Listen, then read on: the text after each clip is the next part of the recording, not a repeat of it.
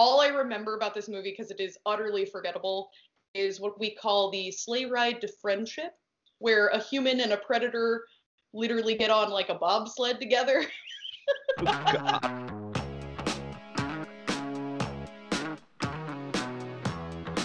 Welcome to the Warm Honey Podcast, a uh, podcast with the working title of the Warm Honey Podcast, and probably the only podcast in the world that always has dishwashers, just dishwashers, dishwashers running in the background while we're recording. My name is Tobias Plutat, And I am Alison Staub. and uh, we've actually been talking uh, or recording our first pre-pilot kind of first dry run episode two weeks ago, and we realized we didn't do any hosting on it, like none at all. We just uh, started talking, and that was it. yeah, literally zero. So this is this is basically our chance to maybe introduce what we are doing here a little bit more because um, I think it started as a as kind of a joke, didn't it? Yeah, yeah, we were just uh, chatting. Somebody in uh, the bosom said that they would listen to, uh, you know, a podcast of us talking, and uh, which was a, a lovely, flattering thing to say. And then you and I were like, "That's actually a great idea. we should do that." Because we're both narcissists and we love to hear our, ourselves Oh yeah, yeah, yeah, yeah. Definitely. I basically, I even think uh, he just said that about you specifically, and I hopped onto that because I, I thought it could be fun. Yes, indeed. Um, and I think our original working concept was kind of like a rotating schedule of um, various pieces of pop culture that we are uh, familiar and maybe unfamiliar with. Um, so, you know, perhaps each different iteration of our episodes um, will be variations on a theme. One particular theme, and the theme of this episode is watching something that is very near and dear to my heart, but that Tobias has not seen at all, which is Alien. Uh, it, it's hard to admit that I've uh, that I'm a 33 year old geek who has never seen Alien until like three weeks ago. Well, and that and that you saw that- Aliens first, which was bizarre. yeah, yeah, yeah, that too. But uh, that is basically the thing we were talking about. This is still, I think, um, far away from the uh, from the kind of format we want to be doing um, when we should we actually say we want to go ahead with this, which, which I think we do now.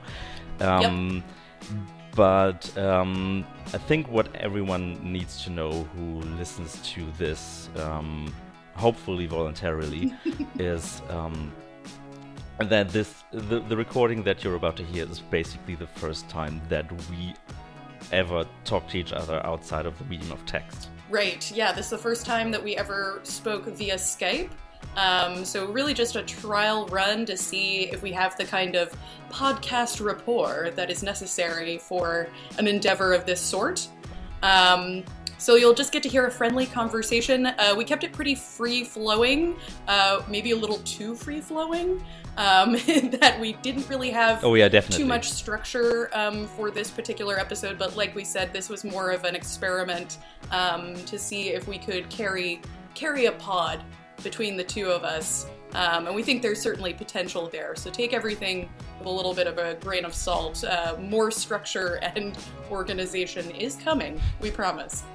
Yeah, and if you have any ideas what, uh, in, in terms of structure that uh, might jump at you while listening to this, this is precisely the reason why we are showing this uh, really, really, really rough thing to people. Is because we want to hear uh, thoughts of people that aren't us and that are uh, probably near and dear to our heart. Yes, indeed. We definitely want to hear from you guys. Uh, you know, give us your honest feedback. Uh, we could certainly use some. Uh, also, a couple of statements I think to preface this conversation, since it was so free flowing. Um, not all of it has a whole lot of context. Um, uh, other than you know the the piece of media that, that we're talking about i think we get we touch a little bit as kind of a, a trigger warning to people that might be sensitive to this particular issue. We do talk about alien as a metaphor for uh, sexual assault um, and kind of as a horror trope uh, you know using sexual assault as a horror trope. We really don't get too deep into that. Um, so i don't think it should be upsetting to most people um, but if that is something that you just do not want to hear about, we do have a small snippet of the conversation that talks about that. Um, so just wanted to, you know, preface anybody's ears. Uh, like I said, I think we, we spent like less than 30 seconds really um, on that before moving Yeah, on to uh, kind of like motherhood as a, as a major theme. Um, but yeah, uh, just wanted to say that up top. Also not to get ahead of ourselves in terms of uh, any post postmortems, but uh, this is probably a topic we could have or should have uh, given ourselves a little bit more time on that we could have dived into a little bit deeper. But yeah, hindsight is twenty twenty, I think. Definitely, and, and listening listening back to it, uh, we seem, or at least I seem, a little flippant about the issue, and I want to make sure that nobody thinks that I, I am flippant about that issue. I think we just moved on from it rather quickly um, before we could really uh, dig into it. Um, so yes, more structure uh, and and more uh, maybe plotted out themes and conversations to be happening in further episodes. But wanted to preface that at the top, um, especially because I know that you know that's kind of content I would want uh, somebody to warn me about, just so I know that I go in with a with an open mind uh, and a, an aware mind. Yeah, also speaking of things I'd want to be warned about in a podcast is um, the audio quality in this recording is, is, is really bad. Uh, so I tried to I tried to um, to set up my mic uh, the best way I, I could, and uh, I think I failed horribly at that. you, you don't give yourself enough credit. You you took uh, what was a four hour conversation and cleaned it up quite a bit. Yeah, that's that's the editing part. I, I, I think that, that uh, I did do the work on this, but but um, there's only so much you can do with with the kind of uh, with this kind of uh, messed up recording. That's so that's that's just the thing I want to preface because because um, the thing is because we're just uh, easing into things and going a bit with the flow. Uh, it's uh, I've never been one, um, one of these people that uh, take it upon themselves to like start um, starting to go running or uh, training for a marathon and invest 500 euros in, in equipment. That's not what I do. So this is just um, us easing into things and uh, probably picking up stuff we might need uh, as we go. Definitely. Um, and so, without further ado, uh, let's get into the ep. There has already been a lot of ado. there has been a lot of ado. Yeah, but yeah, let's definitely let's go into it. I hope you enjoyed, and um, I think uh, there's no one here that needs to be told uh, uh, uh which uh, way we can be reached. So please give us a, give it a listen and give us some feedback on it. Awesome. Thanks, guys. You watched Alien for the first time. I did. Ever. I did. I did. Yeah. Um, why did you wait so long? I didn't wait. It's just, it's just, it's just one of these things that just pass you by in a way. I mean, it was an old movie when I started to get into science fiction when I was a really young boy. When I was like 12, 13 or something like that. And I actually wanted to watch it back then, but uh, I, I wasn't allowed to. Mm. My parents. That's a common story, yeah. Yeah, I, I was allowed to watch a lot of things, but strangely, uh, I wasn't allowed to watch Alien, mostly because my parents, they actually said uh, they were afraid that I could be afraid that those aliens might actually come, which is the weirdest thing even 12 year old me has ever heard. That is bizarre. It is bizarre, but my parents are bizarre people, so it kind of checks out.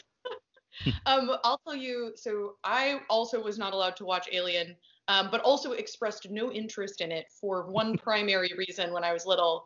Um, we were like a Disney family growing up because uh, in Louisiana, um, driving to Orlando is actually it's like a 12-hour drive. Um, so you can do it between two parents in one day usually. Um, so at Walt Disney Studios, there is a ride called the Great Movie Ride, and there's like, you know, uh, animatronics and like set scenes of like singing in the rain and like the Wizard of Oz and all these things, but one of them is Alien, and it is absolutely terrifying. it is the most terrifying like 30 seconds, and you're not really doing anything on this ride. It's literally just like a little tram that goes through all these scenes. It's like not scary at all, but it's it was terrifying for me as like a three year old being like there's a literal alien coming out of the ceiling and like dripping like things onto you and it's just like I mean, absolutely mean, terrifying. It has to mean something if you can remember it. Oh yeah, of course. I, don't, um, I, I, know I don't remember uh, I don't remember much from from that age. But we should we should get into it. What was your impression of the film before you watched it? Like, what did you think it was going to be like? Did you just like? I mean, it's such a cultural touchstone. I would It is, imagine yeah. that you absorbed some of the story via osmosis. Yeah, definitely. Yeah, definitely. Um, the main thing, I guess, um, I I thought about what what I knew about Alien. I had watched Aliens, by the way. Wait, you watched Aliens before Alien? yeah, yeah, yeah. yeah hold on a second. Uh, I told you I was not allowed to watch Aliens. So um, Yeah. one night when I was maybe 13 or something, my parents were away and I had the house to myself, and Aliens was on TV. So I watched that. and was terrified. well, and uh, some people would consider Aliens to be like the epitome of the franchise, but I, that's interesting that you saw it beforehand. Yeah, it, I Uh, think it's it's kind of um, it's it's a question of sensibilities, right? Because uh, Alien is. I always thought of Alien to be probably a, little bit more sophisticated, but also potentially more terrifying than Aliens because it's supposed to be more psychological, you know. Right. So that's that's what I was expecting going in. And Um, spoiler alert, that didn't happen to me. Great, and it's pro- it's definitely more sophisticated than Aliens, as far as I, mem- I remember Aliens, um, but it didn't creep me out that way. It did work work for me in a different way than than I expected to. I, I expected to be kind of more or less be terrified all the way through, Mhm, which I was not. right. I was more like mildly unsettled. I think. Right. Did you watch it like on? I think another part of Alien that is hard to. Yes, it's scary and it's um, very atmospheric, but I think also the sound is really important. So I, I definitely found that it lost something. Um, typically, I'll watch movies uh, with the like private listening function on Roku, so I can kind of get more of a surround sound sort of experience via headphones. But I watched it yesterday with a, with a friend, so uh, we we just had it on my TV, and it definitely kind of like toned things down a notch in terms of like the paranoia and the the kind of freneticness that you typically would feel. I think Mm. either in a theater setting or when you're more immersed in the sound of I it. know. I, I think I had a, I had a pretty good uh, immersive sound experience. So I usually watch things. Um, uh, I have a pretty good. I have my TV hooked up to a pretty good uh, stereo system at home, Mhm. and usually when I'm on the on the couch, I think I'm actually at that um, um, at perfect this. Yeah, the, the focal point. Yeah, yeah. That that um, that audiophiles always like to talk about. um yeah so this so i think that there was but i think um it's it's kind of difficult for me to talk about the the effect it had on me for two reasons because i'm i was i think doubly chemically influenced when i watched it uh, the thing is the one thing is that I, I was obviously i think at least five or six pints of beer in at this point so that's a great that's a great way to watch a movie. It is but um it's also a great way not to get terrified by pretty much anything That's true. And and the other thing is, and that maybe cuts a little bit deeper, is um, that I found that the antidepressants I have t- been taken for the last, I think, two years or something, um, really cut into that that feeling of being afraid or terrified of something. Though I, I have been in situations where I where I'm definitely sure that you know the normal reaction is to be terrified of that. I think that's the only that's the only emotion that I feel is, is somehow dampened by this. So- Well, and I've I've been on uh, antidepressants as well. I feel like uh, you the the point in general of antidepressants is to keep you from swinging to extremes, right? Yeah, yeah. So it's to keep you more level, and sometimes the side effect of that is that when you normally would be either excited or uh, terrified or sad, it just kind of like dampens everything down to the middle. Uh, I- think uh, it, it doesn't work actually work that that way for me because most things basically stay the same, but definitely gets them damped down is anything adrenaline related. Mhm. So I've been in several situations where people said they were too excited. Like I, I've been uh, on um, on a bachelor card, bachelor part, I think you say, where where we went on a go kart race. Oh, It was kind of fun. Um, that sounds like a lot of fun. It was. Um, and I was one of the drivers, and w- one of the other drivers afterwards said, uh, and I, I think we'd already gotten off the um, off the track for about 15 to 20 minutes or, or something like that, and he, and he said, I can't drive right now. I'm just still too pumped. My heart is still still, still pounding too hard. And, uh, I, and I, I just I just looked at him and I, and I thought, no idea what you're talking about. Right, like I mean, this was this was fun, but yeah, that's it. Right. Especially the first movie um, really solidified Ellen Ripley as kind of a yeah, yeah, yeah, like very much a lesbian icon. And I was actually picking this apart with a friend last night while we were watching the movie. We're trying to figure out um, kind of how this came to be. And the closest theory that I can give you is well, first of all, I think Ellen Ripley becoming kind of this especially queer lady icon has a lot to do with um, a couple of things. First, she's the woman that is not heard and not heeded, which is something that people can relate to quite a lot. Um, and then she's also just like a badass, um, especially near the end where she's like in her lit- literal underwear and a Mm, wife beater and And like that, that, that with is a something I noted down. well, oh, and the and the sexual imagery in this movie. A lot of people, um, I guess, on the surface, it seems more horror oriented. Um, but to me, especially if you know anything about H.R. Giger's work, it is body horror through a sexual lens. Um, There's And- a slide in here. One of the things I just noticed when I, when I was just thinking about this is Mhm. there's this uh, the, the kitty kitty scene with, with Jonesy where Jonesy. this room is like I have expected that uh, that this is a set that just the minute they're done shooting, Trent Reznor rolls around like mid 90s and there's a torture porn music video in there. oh yeah, no, it has this very like uh, grunge industrial sort of. greasy machines. It's kind of raining down from the ceiling. There's just this, Oh, yeah. uh, there's chains hanging down Yes. from. like random chains everywhere and like this like yeah like greasy industrial set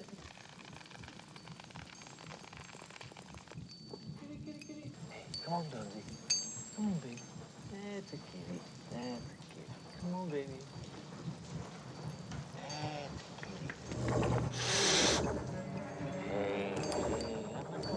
Gonna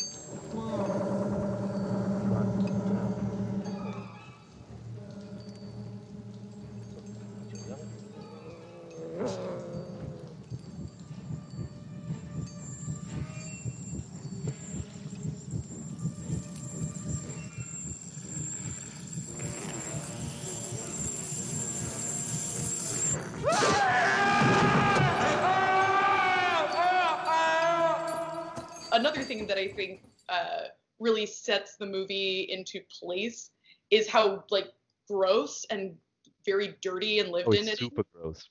um, I think part of that comes from uh, this movie would have never gotten greenlit without Star Wars because these, you know, larger budget um, sci-fi films were not really being made. But after the success of Star Wars, um, especially Fox was more keen to greenlight a project like this. Well, we Uh, know we know a few movies that that ended up uh, uh, grinded like this. I, I, like this. I mean, uh, we're both Star Trek fans. We know the history. Yes, of course. Um, But with Star Trek, you can see it. With Alien, you can't see it on the screen. I mean, Hmm. with, with Star Trek, you can see that they have they overhauled everything, and everyone just looked like the Rebel Alliance people. Right. But that's not the case with Alien. No, that's not the case with Alien. Um, but I think what they tried to do was um, kind of mimic that dirty, lived-in style of A New Hope, Mhm. which has that kind of grit to it. Um, but then, you know, of course, Ridley Scott uh, and I think some of the screenwriters were originally the way that this project all kind of came together is they were all working on Jodorowsky's Dune, which we know never actually came to fruition. Um, so they were all working together. H.R. Giger, uh, a couple of the screenwriters. Uh, I don't think Ridley Scott was was yet signed on. Um, but the reason it looks so radically different, yet a little bit more grungy, is kind of the clash of those two things. Um, so like take the weirdness of H.R. Giger from a Jodorowsky kind of perspective, smash it together with the dirtiness of it, uh, you know, Tatooine and A New Hope, and you get this kind of like grungy lived in space. And you'll see a very stark contrast on the Nostromo between um, very clean, almost womb like yeah. spaces, like Oh, yeah. uh, the, the kitchen, um, the the room where they go. I call it the blinky light room, where they go to talk to mother.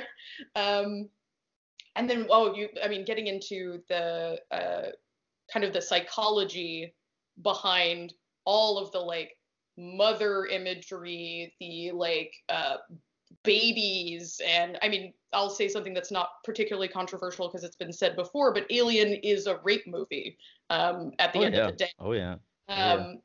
But it's, I think the reason why it has been so popular universally um, is because it's the men that are getting raped and having, having you know, uh, uh, unplanned pregnancies, shall we call it? So it's kind of, kind of, it has a lot going on. You know, there's a lot to to unpack there.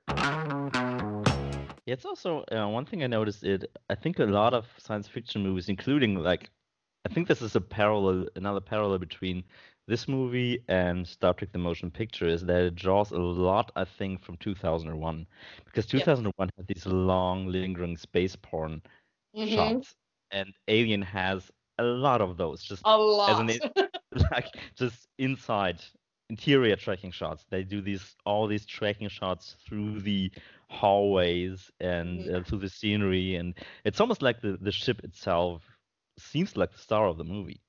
Oh yeah. No, the Nostromo is is certainly a character in and of itself. Um, what I really like though is uh, the the long shots, like uh, when they first go into kind of the infirmary to find out where the face hugger is gone.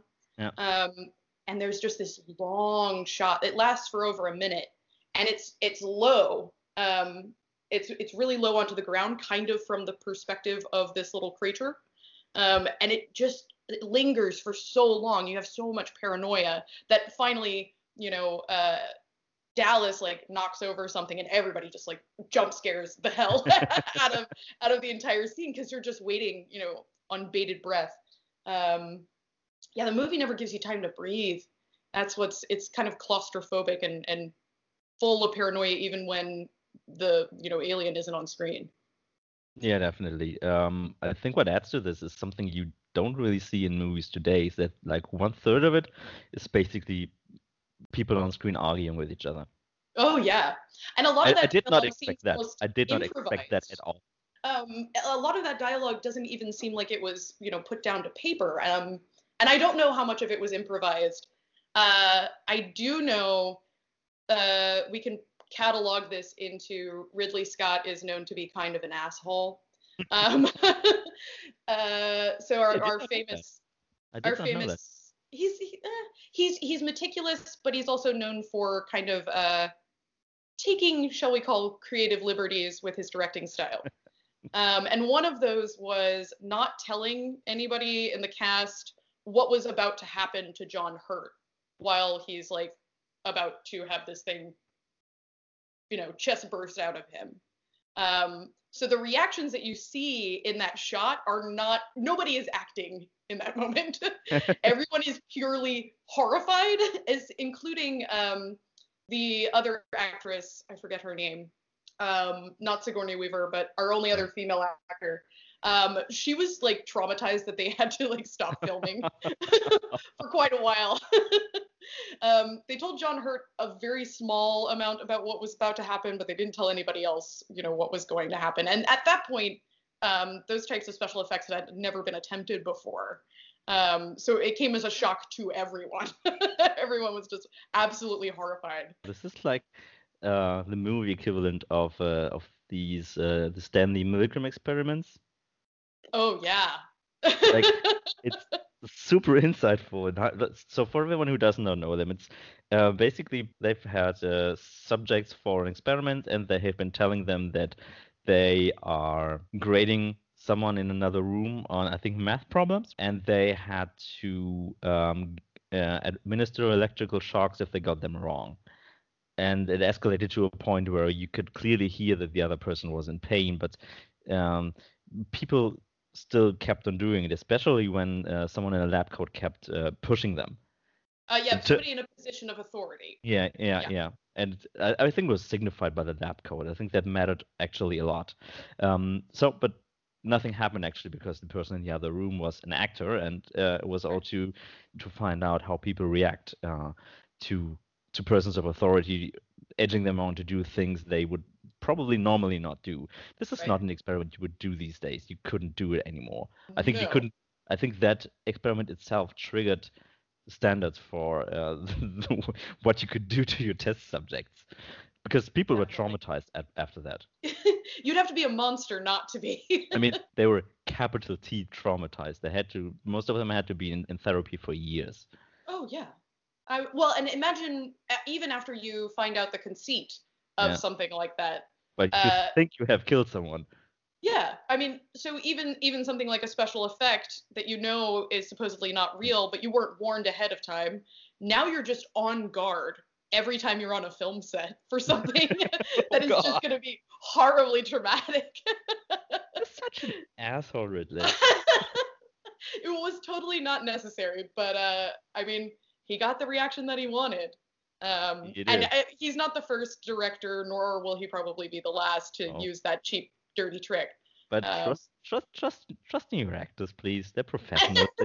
you pay them to do exactly this kind of thing. Um, but kind of something that is connected to that. Uh, so, you know, you have several different themes running concurrently throughout the movie. I think one of them is, of course, corporate greed, um, because we come to find out that Weyland-Yutani is not the corporation you really want to be working for. Um, and this idea that uh, corporations will, uh, or especially these kind of like massive endeavors, uh, will commit violence essentially uh, against their employees for for profit, um, which is kind of ironic considering that Alien itself has become its own sort of corporation and its own industry uh, to a certain extent, uh, with varying degrees of success. I'm interested actually to see uh, your reactions to three and four, which are the most polarizing in the franchise. Both of them are. Um, I would say probably four is uh, the most polarizing, and I have the three? unpopular. So a lot of people hate three. Um, I think a lot more people hate four. Um, it is because four is such a divergent. I mean, if you if you look at Alien, Aliens, and Alien Three, the setting and the characters might be a little bit different, but the story is essentially the same. Mhm. Um, Alien Four is like a complete radical departure from anything in the franchise. It is. Uh, I don't want to spoil too much of it because it, it is uh, a really wacky movie. Uh, it was written by Joss Whedon, if that gives you any indication. It was? Yes. I think written and directed. I'm not sure if he directed. No, no, directed is uh, Fincher. Oh, that's Fincher. Okay. And I, th- and I think he had a lot of trouble with that. I, I always wondered if there was a director's cut or something, but um, I think I remember he had uh, a lot of uh, kind of a quarrel with the studio, and I think he didn't get final cut rights, uh, no, I and it, he did. And he hated the movie. Well, yeah, but- and I, and a lot of people, you can tell. So the the even the Metacritic and and Rotten Tomatoes scores, if you compare them for Alien One and Aliens, um, you know, they're in the 80s and 90s, whereas both three and four are cut down to like 50s and 60s. so that doesn't mean whenever a movie like hits that 50% or 60% mark, I always go see it anyway, um, because that's that just means it's like some people loved it, some people hated it, right? It's kind of this polarizing thing. Um, Yeah. I have the I am in the unpopular position of having to tell you I love Alien 4. like I I un and not ironically either. like just out and out love. Um it's it's it might as well be divorced from the rest of the franchise because it's so wildly different, but that's kind of why I love it anyway. Um it's so strange. I was surprised at how little I remembered of the original Alien and uh, yeah, like how how much more in the vein of like kind of artistic uh, 70s sci-fi it really was because it really does take a lot of time. Um, and these like massive sets, I was so surprised. This is this is 1979. Like this is Yeah. not you know a time where that was easy to do um like this like when they go to find like the giant alien like in the spaceship and all this stuff i was just absolutely blown away Yeah. um, by the Yeah. practical effects not all the effects hold up we all know some of that some of that green screen doesn't really hold up so No, well no, but i was doesn't. No. surprised But, the, was but it's surprised. it's always the models that hold up. I mean, I rewatched Star Trek 3 a few few days ago, Mhm. and it was kind of the same. There was some effects that the I think the practical effects of anything that have to do with models and set building were mostly amazing back in the day, in the Right. 70s and 80s. I think there hasn't been much progress in terms of um, I think models and and and, um, and spaceship action and things like Right. that since maybe the late 70s. It's pretty been perfected back then. Right.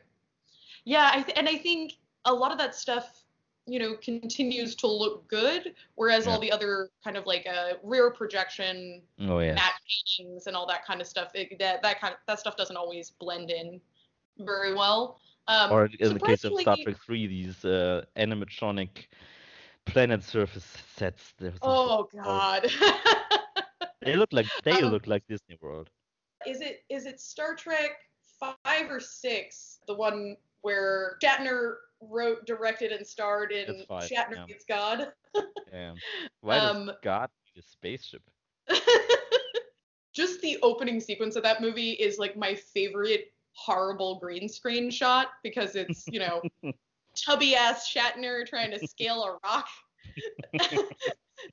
and then he's like falling into a green screen and it is the cheesiest most horrible effect I've ever seen ever. Something that also struck me this time though, uh, like uh, the chest burster scene is great. Um, it is a classic and it, it is very effective. But when that thing scuttles away, it is kind of adorable. like it just kind of goes like, wee. Yeah, they, they didn't they, they, they didn't always handle the alien itself very great, didn't they? Because there's some scenes, especially I think in outside model shots. This is the one place where the outside model shots really let you down. Is there's just scenes where it's a guy in a rubber suit, right? Right, right. It's just a guy. In a, well, and I the most effective scenes are uh, in that last third. So the the final act of the movie where Mhm. uh, there's a lot of like strobe effects happening. hmm The the lighting gets super chaotic. Like, and even just watching it on television or watching it at home, it is very disorienting It is. yeah. um, just the abject fear of seeing that creature in kind of stop motion in that strobe light is terrifying and i think that's a really good choice to make no, nobody looks like a human anymore when the when the movement is shown in strobe lights. no it, it makes it so um so unnatural and, and Mhm. terrifying looking uh i love i love that that whole third act is almost flawless it is so impeccable um, but there's certainly some scenes where you're kind of like eh, hmm Well, it, it is. It is the late seventies, early eighties movie. They, they they didn't really have that worked out by them. Do you listen to Blank Check by any chance?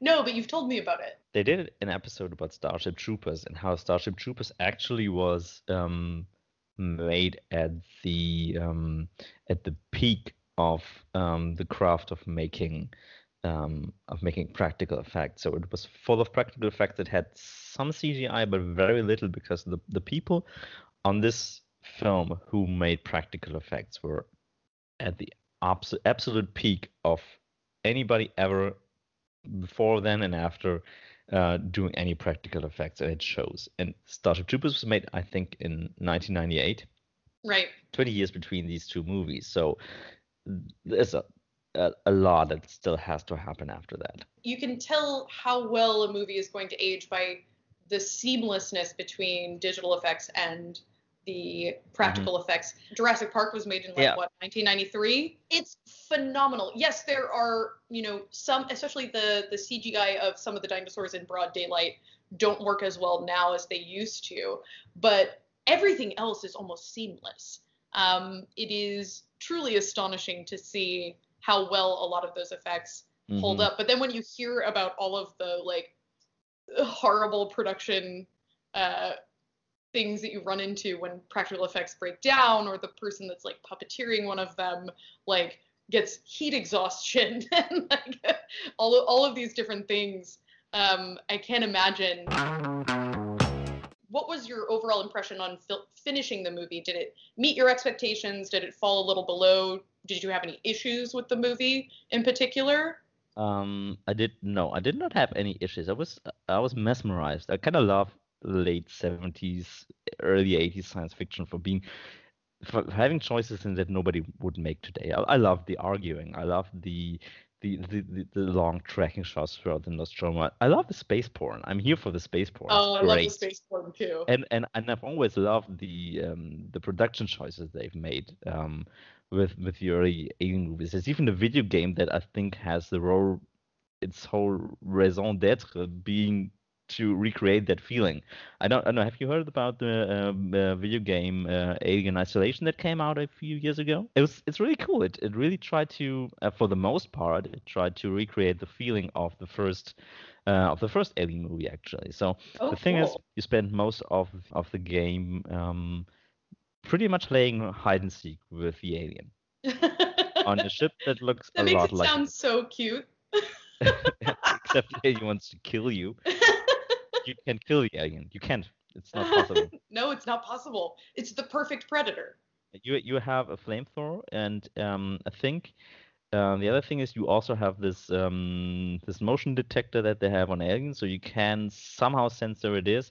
But every time you use you com- use it, you're completely defenseless, and you have to if you switch out of it, you you remain defenseless for a few seconds.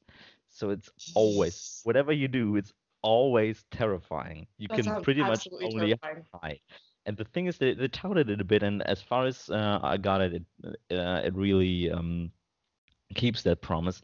Um, the developers promised it would be this kind of um, this learning AI kind of thing. So the AI, AI, would react to the things you do. It would zero in on you um, with game determined uh, that's what you, you, need to be pushed a little and things like that. Right and you couldn't be you could be loud. You, so there were other enemies in this game um, but um, you better don't shoot at them because the alien's gonna come things like that. Uh, um, yes. and they they worked really hard to recreate the um, the atmosphere of the original Alien movie. I actually, now that you're describing it, I feel like I did watch an early demo, maybe on Kotaku, um, when the, when it first came out, yeah. Uh, but I, ha- I never got to play it. I don't really have a console or a computer that is capable of playing too many games.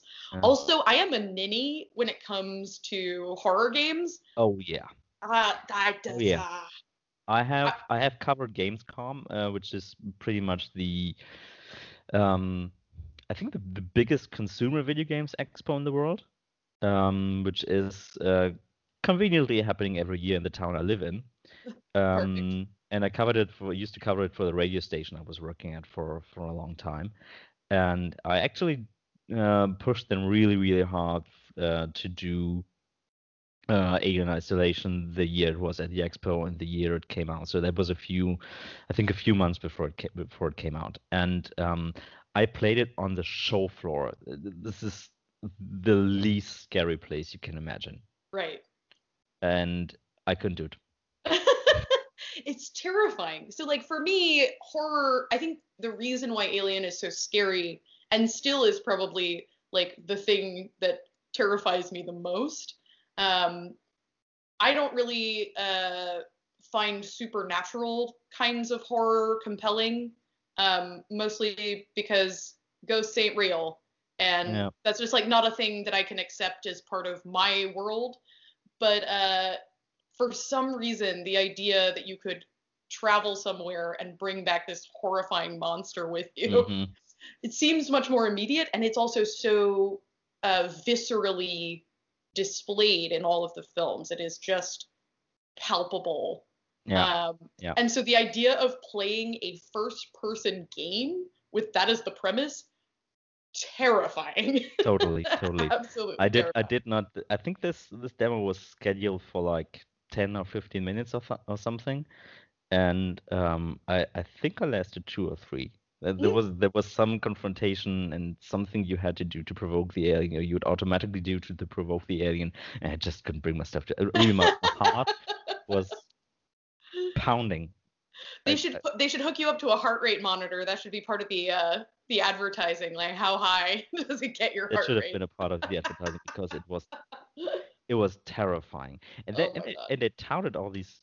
Uh, I'm sending you the image right now. That's Uh-huh. that's Is it the, it's supposed to be the Nostromo, yeah? uh, no, I think it's sister different ship or something ship? like that. Different kind of ship, but still uh, Weyland-Yutani. I think Man, it is it, it mimics the style almost perfectly. they did something else. Um, I think for some of the um the in-game um the in-game like uh, audio video logs you can find and i think also for the, the for the screen of this device of the, of the uh, of the proximity sensor you're seeing in the in the Mhm. screenshot um they actually i think they filmed crts displaying old vhs tapes so they were really deep into recreating this Nice. this 70 80s aesthetic it was they, they I were so that. proud of this there was so much so much promo just about them doing that kind of effort it's it's unreal it's really unreal That's impressive. Um, I love the dedication to detail, and I think what's sort of interesting to me about Alien as a franchise, if we kind of take a step back and take a look at it, is, for example, like watching Alien 1, the first movie, is such a radically different experience than, say, further down the line when we get into like Alien versus Predator. Like, how did we how did we go from something that is is closer to like an art horror film uh, an art horror sci-fi film to like just shameless cross promotion that is that that hey headcanon headcanon here. Headcanon. um, that is actually Weyland-Yutani in action. They it, that is corporate synergy. it's perfect actually. And and dovetails with my statement earlier. Is like it's kind of become its own animal this whole thing has become like a horrible beast in and of itself speaking, speaking, speaking of of um, uh, Aliens versus Predator, I think the um, I, I don't actually know where this came from because it wasn't a movie first. It definitely wasn't a movie first. There was a video game before that that also did a, was also called Aliens versus Predator, and I'm not sure if there was a comic as well, but definitely the the um, the video game predated the movie by a few years. really i never knew that I mean, it's a pretty video gamey conceit. nice it is so video game. The, the, um, the video game was pretty neat actually. I never played that because I'm also a ninny. And I wasn't even I was even a bigger kind of a ninny when that came out. I think it was like 15. so this is I think this game is from 99 or 2000 or something like that. Ah, And um, as far as I remember, um, um, it was kind of about that all you, you can play as all three of them. So uh, humans, predators, and aliens, and they all have different strengths and weaknesses. And um, it's also kind of terrifying. It, it can be really empowering to play as the alien, but it can also be kind of terrifying because you're. Um, I don't know exactly why. This is uh, this would this is where research would have been would have been handy, but I didn't think that game would ever come up. Um, but uh, I think there was something about uh, you were kind of vulnerable as the alien, though that doesn't make sense if you watch the movie. But hey, what makes sense about aliens versus predator, really? I mean, it's just two awesome things, shove them together, right? Take two successful franchises, smish mosh them together. That's all. Two great taste. What could go wrong? What could go wrong? Except for uh, what is there was a, a the latest Predator movie. I can't remember if Alien is any part of it. Um, all I remember about this movie because it is utterly forgettable is what we call the sleigh ride to friendship, where a human and a predator literally get on like a bobsled together God, what are you even talking and about? bobsled down down a mountain. It's amazing. It's truly one of the greatest moments in terrible cinema. Um, that, that is from Aliens, Aliens versus Predator, right? Uh, I think it's from the most recent AVP. Uh, I can't. Yeah, I can't several. Yeah, yeah, yeah. hundred percent confirm that. Um, that movie is is pure garbage. Um, but it's kind of a fun garbage. I think again, this is why like Alien versus Predator works well because it's just schlock, right? It's just schlocky schlock, and that's what people want. Um, but it's interesting to see the evolution. Like, imagine if 2001: A Space Odyssey had turned into something like Alien versus Predator. like, uh, fetus in space eats the whole world. like, Like, what, what- what kind? would- What would have been the uh, the synergetic crossover for 2001? Right. Like, what would have made sense? Um, like, Well, what have would have made the the, the, the least sense? and what would have been the most shameless cash grab? I'm afraid I can't let you do that, Darth. Maybe that. I don't Oh, know. maybe that.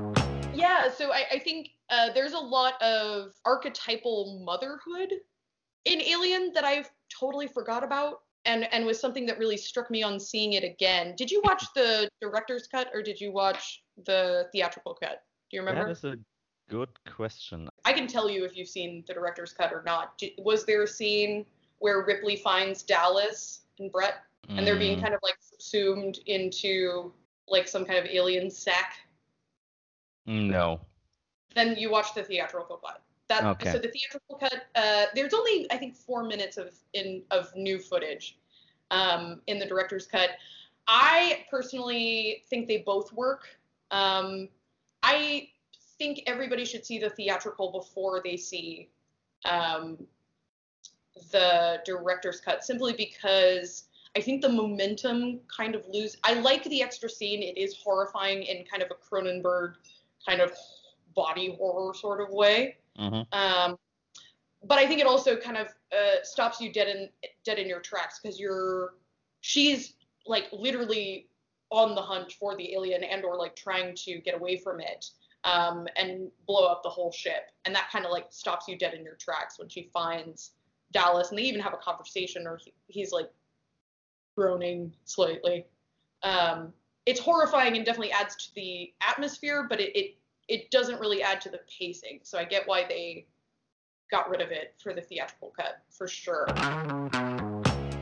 Um, I've actually found that yeah, that my tolerance for horror has increased as I've gotten older. So like when I was very little, um, hated anything that scared me or or um, was terrifying in some way. So uh, again, going back to my my early history as a Disney kid, they used to have uh, they actually used to have a it wasn't really a ride it's more of an experience. I don't i don't really know how to describe it. Um, it's actually they disney admitted that it was completely ripped off of alien the franchise um, and it was called alien encounter. Um, which is weird to me because they have the great movie ride so they have the license for the alien character in that particular attraction but they don't have the license for this other attraction in another park. Very bizarre. I don't know Well, what the it's IP, legal. right? It's it's it's IP stuff. It's all IP. Anyway, um, the whole conceit of this whole thing is um, you're there for a corporate seminar, um, which is absolutely adorable. Um, It is. and it's it's about uh, kind of transporting things from one place to another. So you go in to an auditorium. It's a, a full 360 theater, um, and every single seat has a brace that comes down so that you can't move. Um, and then there's kind of the center column where they're supposed to be demonstrating this technology to you. And of course, something goes horribly wrong. Um, and and what happens is a you know uh, an alien-like creature gets transported in the middle, breaks out of this tube of glass, and then everything goes like pitch black, and you're locked into place. Was it was it holographic or was it animatronic No, or it's an actor? Animatronic. Uh, Okay. So there's there's a whole bunch of different animatronics that used to come out of this thing. It's now a defunct uh, uh, ride. They've changed it into like Stitch's Wild Ride from Lilo and Stitch, which is something I hate, but we'll we'll get back to that later. Um, and it gives you the experience of like if you were literally immobilized uh, and and this alien thing like there's sound effects there are breathing effects uh, like a- across your neck there's uh, moisture that starts to happen and it's all in complete pitch black darkness uh, so it takes advantage Terrifying. Oh, absolutely terrifying. Um, I refused to go on that as a kid. Like I, I would just flat out say no. Um, my parents one time like really wanted me to go.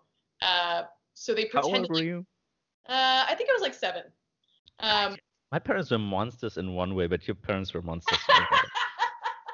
Jesus Christ. So they really wanted me to go, and I refused. Um, so they pretended like they were going to go on the ride without me and left me outside by myself. And I was just sobbing, like sobbing forever. Monsters thing is that theme is continuing. they eventually came back and they were like, "It's okay, you don't have to go." But I think they were thinking Jesus that if they, Christ. I I think your parents right now. I think if they they were thinking that if you know I was you know uh, alone long enough that that I would go and join them, but Yeah, Sure. they underestimated my fear of that ride. I did eventually go on it um, when I got older. But yeah, I think a lot of um, the horror stuff that I've been able to really start to appreciate more as an adult um, is both psychological horror and uh, sci-fi horror. I especially like body horror for some reason. Um, body horror is really gross to me, but uh, like I'm a I, I like Cronenberg. Give me I a mean, good gross is fine.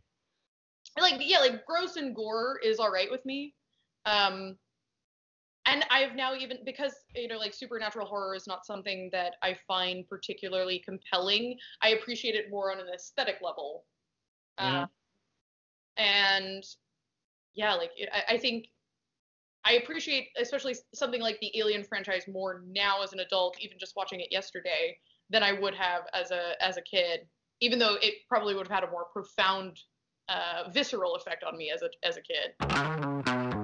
I kind of, I kind of regret I uh, did not have the opportunity to watch it in, in a less inebriated state. Um, so my, so my notes get less and less legible. Mm. Oh, you said earlier.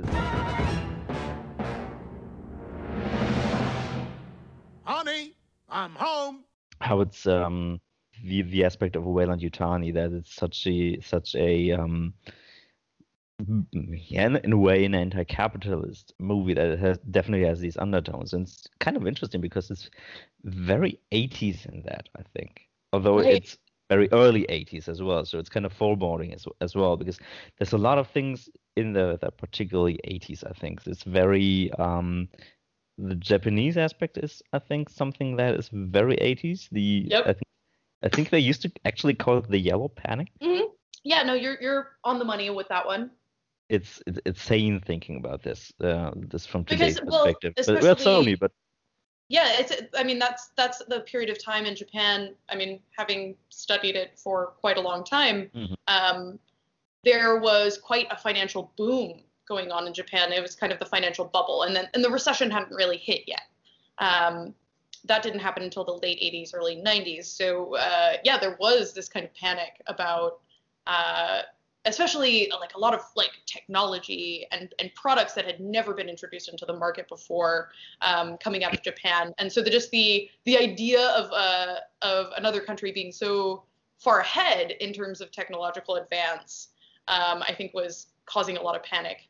Um, but also, you know, the the history of that and and uh, you know Japan's tensions with the rest of the world um, have been quite palpable. So yeah, there's certainly an element of that uh, in Weyland-Yutani as as a corporation.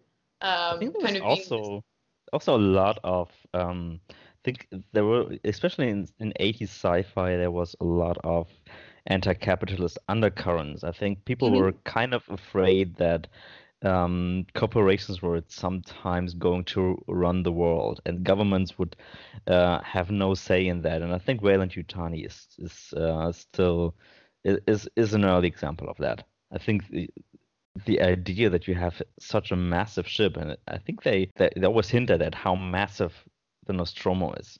Yes, it's And- so. that's another thing that surprised me watching it again. I was like, I forgot how big that ship is. It's just towering. Yeah, and it's it's interesting that uh, I think they uh, one of the things that hit me really early on is uh, that the on on-screen text says crew compartment seven, hmm and that stood out that stood out to me because I thought, "W- w- how small must you feel being on that ship? And I think that's that's that's something that the movie wants you to feel, right? Right. Well, and small in in comparison not only to uh, the industrial might of this particular vessel, but the company that ostensibly probably has what hundreds of these v- types of things. Uh, Probably, yeah. Yeah, I mean, I, I, the scale of this operation is massive, and and one of the ways that Ridley Scott was able to really convey that sense of scale was I don't know if you know this. Uh, he cast uh, in a lot of those like wide shots where you see some of the actors kind of going into um, either larger portions of uh, the Nostromo itself or in the alien ship. Um, those are actually his sons. Um, No. He, he put he put children into these little suits um, to create even a more massive idea of space. Um, and apparently the suits didn't have any ventilation in them, so the kids were constantly like passing out, and they had to figure out how, how to how to get some kind of oxygen fed in into these suits. Yeah, Ridley Scott's kind of a dick. Kind of, you say?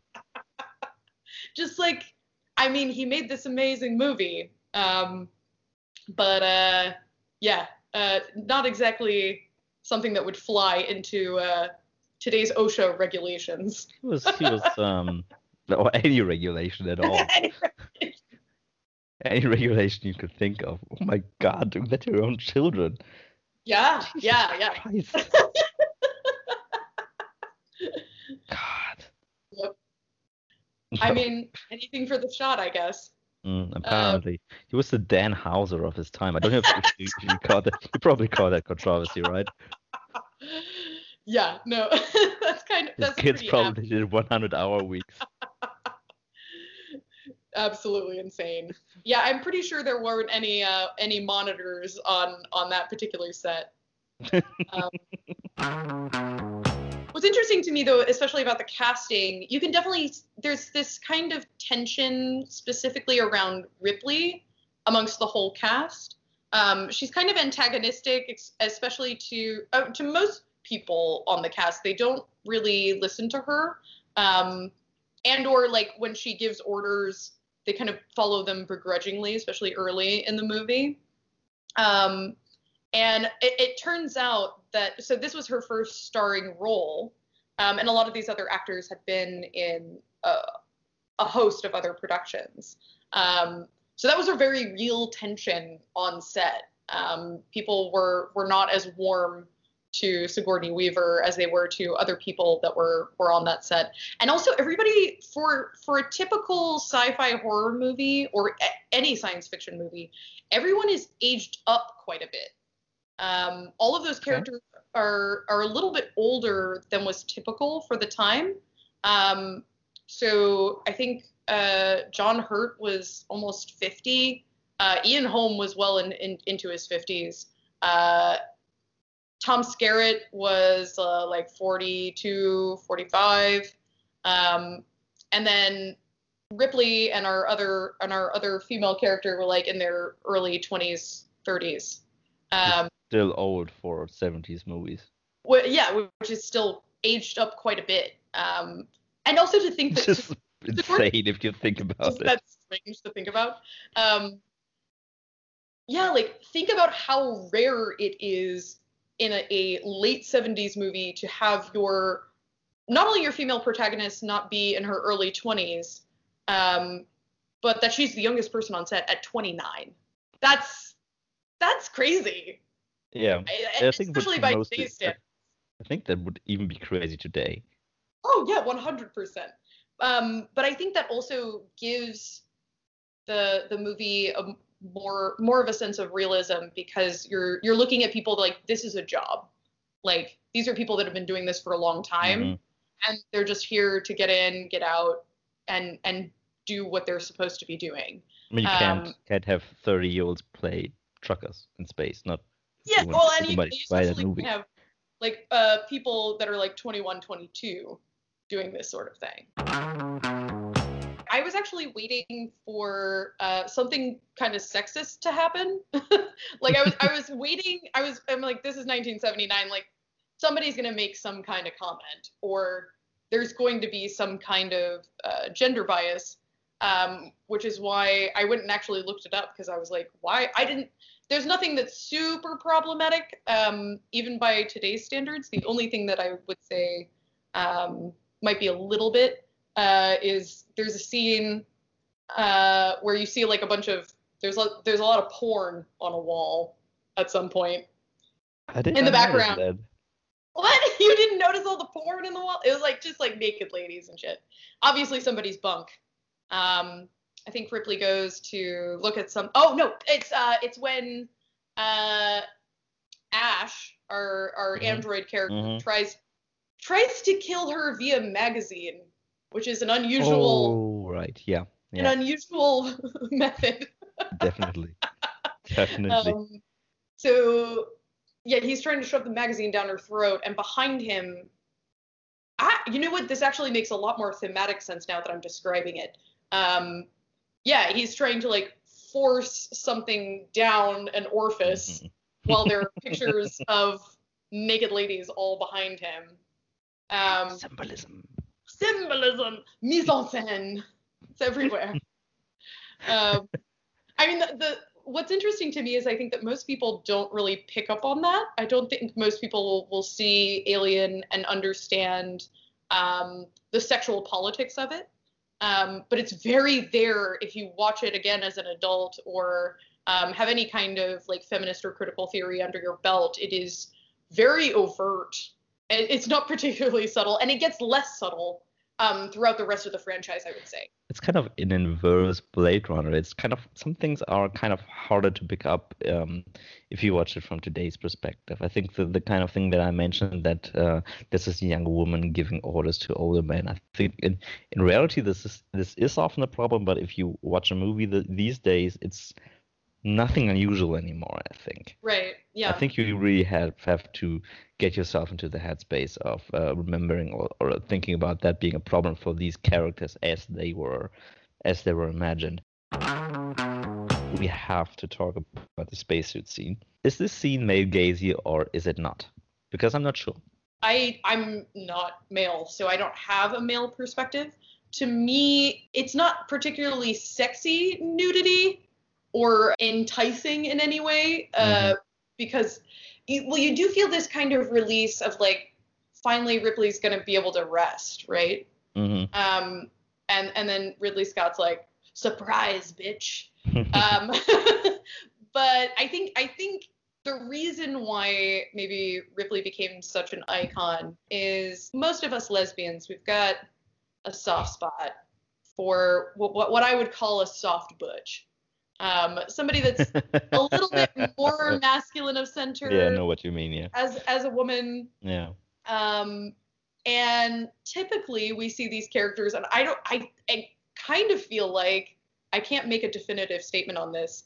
Um, I feel like this kind of aesthetic of like woman in a wife beater without a bra, which is a thing in in lesbiandom, um, and you see it in a lot of uh, lesbian films like Bound. Um, this this particular kind of Oh, like man, I uh, can't wait to get into these films.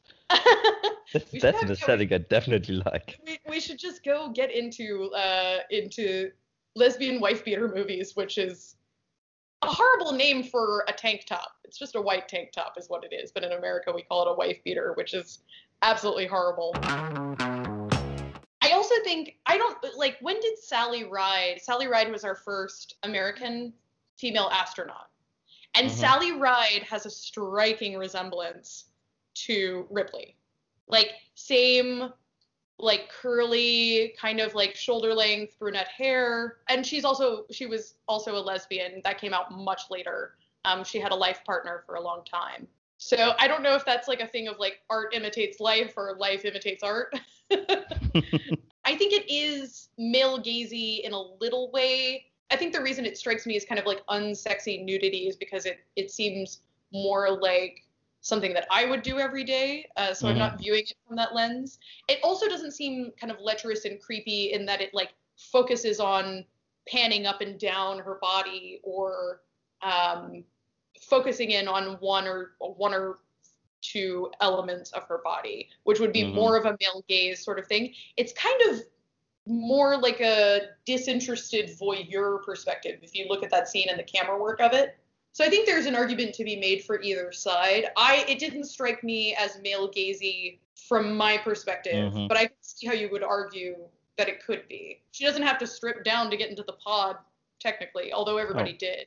I- I thought it wasn't male gazy uh, as well because, but but but I I, I kind of had to second guess that a bit because um it's it's kind of it's kind of a difficult position to to see a movie or a scene in a movie as a man and say that is not male gazy. Right. It felt to me like it wasn't because she was kind of um it's it's not per se objectifying. The only male gazy thing I um I, I um I saw in it was well, I saw it and I found it hard, but um, was the very fact, the only fact of it that might have made it gazy, I, th- I think, is um, that it was there in the first place.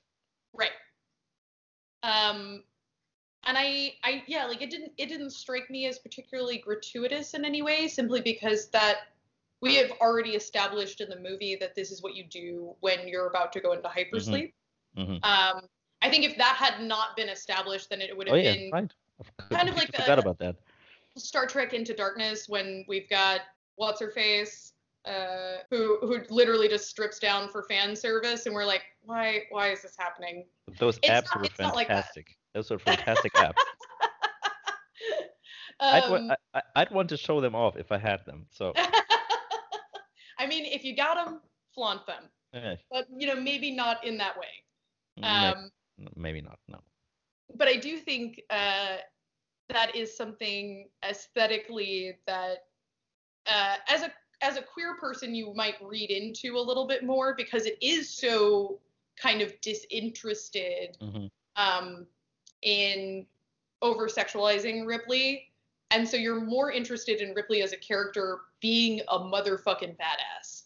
Mhm. Um, being the person that is level headed throughout an, an incredibly stressful situation. Mhm. Um, and, and also being, you know, the, the lone survivor and having to deal with that. And you see a lot more of that, I think, in the sequel of Ripley's female strength, and it is very much colored that way. Again, motherhood and uh, whether it is uh, violent motherhood or it is archetypal motherhood or a more human version of motherhood, uh, this this mother figure is consistent throughout the franchise. It's, it's very prominent in uh, in Aliens, uh, even more prominent in Aliens as well, right? I mean, Right, uh, 'cause if, if, I, if I remember the plot correctly, the the alien they accidentally bring home with them breeds in aliens and kind of tries to hatch and protect its children, right? But also Yes. Ripley tries to protect the the little girl that is on the ship with her. Yes, Newt. Yeah, Her name is yeah. Newt. Um, and and so she has a much more or overt role to play. Um, and what I love, I guess, about the rest of the Alien movies is that they just take that um, perspective deeper and deeper. Mhm. Um, if you're really paying attention, um, that that particular imagery is and and and those connotations are just driven further and further um, into the ground. Uh, but I think part of the inherent fear and the inherent like the reason why Alien in and of itself as a concept, why you can do it, like literally the plot of of each movie is especially one through three is very very similar um different circumstances but essentially the problem is an alien has happened in in some way or form and we have That's to a tagline I can get behind.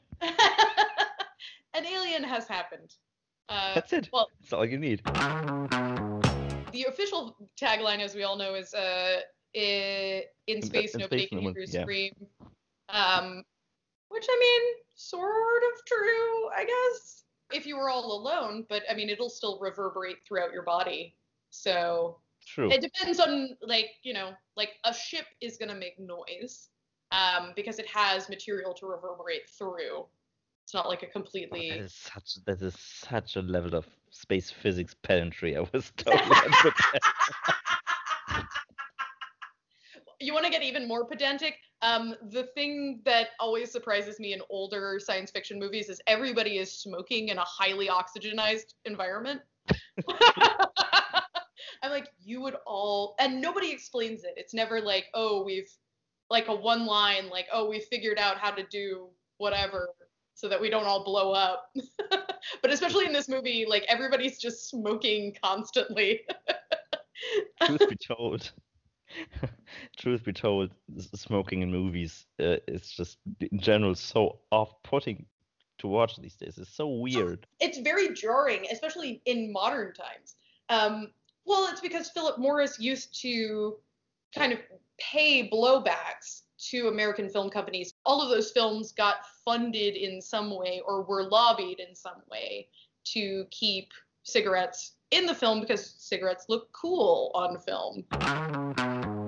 Were you ready for Ian Holm to be discovered as an android, or did that come as a surprise? It kind of did. It kind of it? did. Uh, yeah.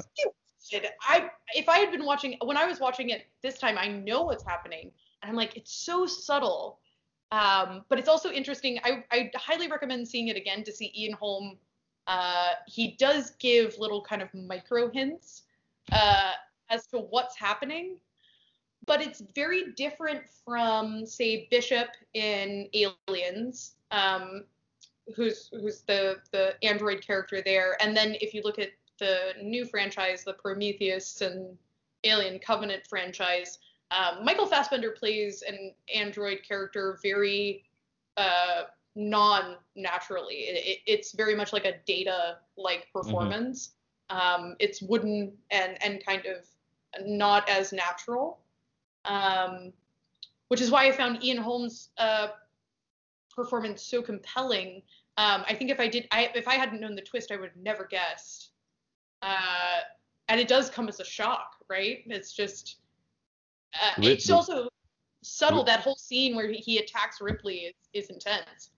The weird thing about um about that is I knew there were androids in that universe. I knew they existed, but I kind of didn't didn't make that connection, I guess. Right. Well, and I think that is a credit to Ian Holm as an actor. Um, if you watch it again, I think you'll see like very, very subtle hints, um, but you would have to know what to be picking up on. Another thing that's interesting to me about uh, Alien is uh, is just the alien design in general. It plays on our fears of, first of all, it's it's hyper intelligent, right? Mhm. um, and it has this like gigantic, almost phallic kind of skull, um, Mhm.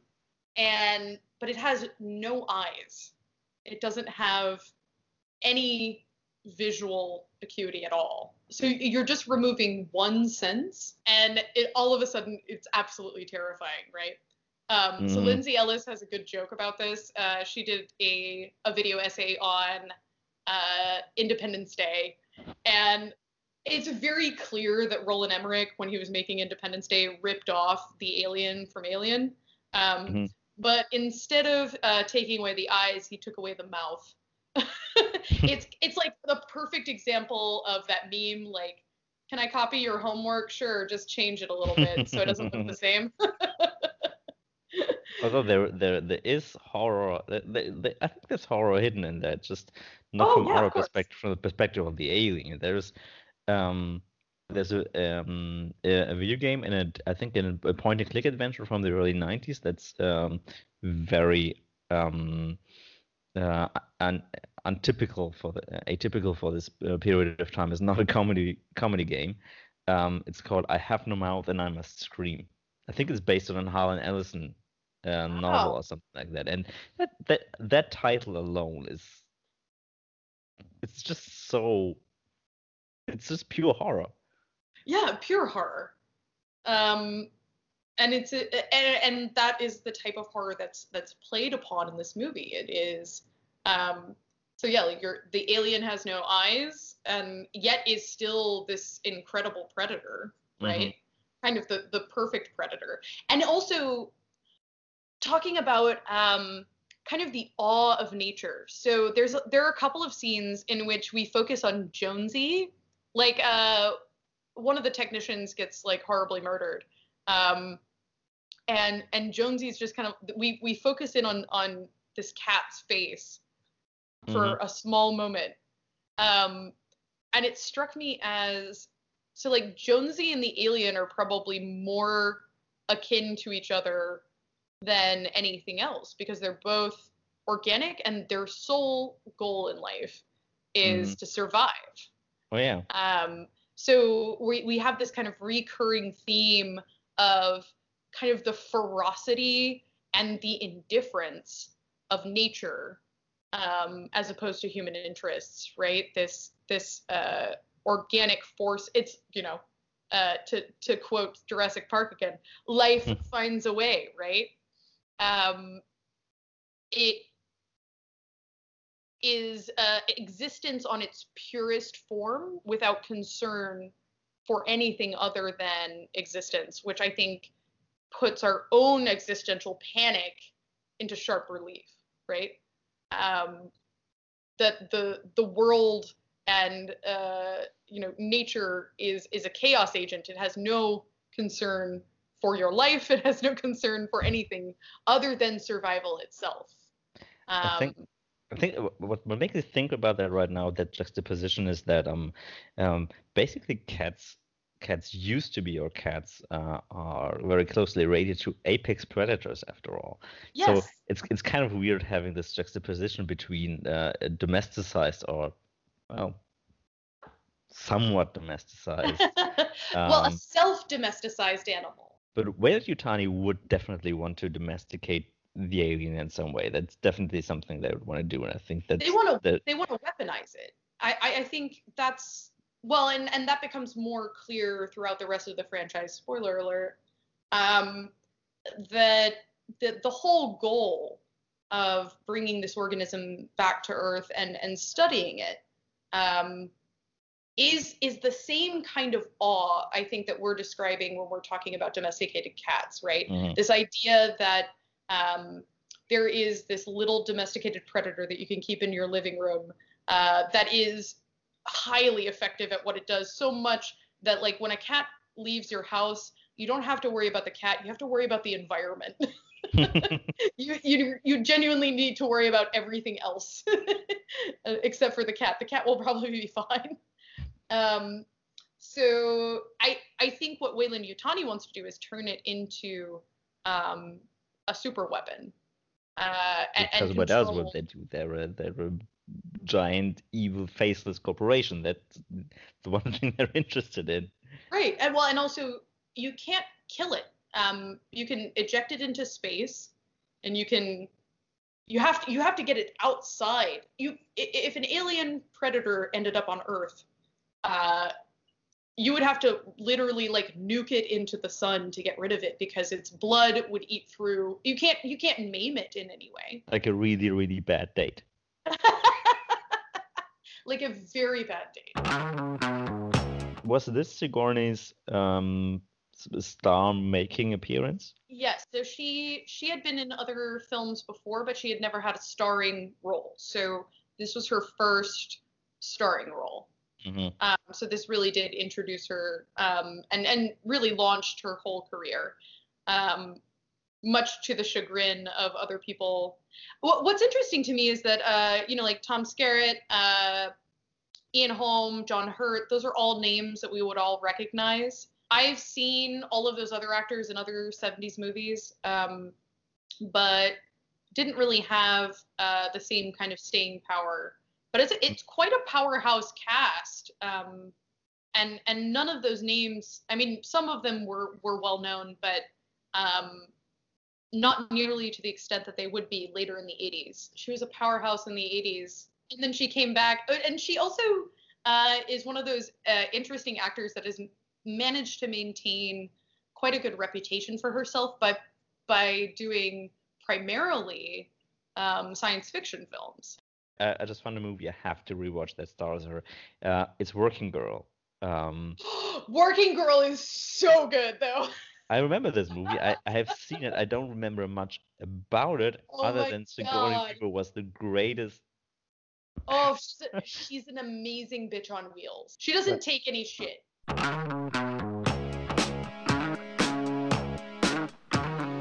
One thing we forgot to do in this episode is uh, an outro.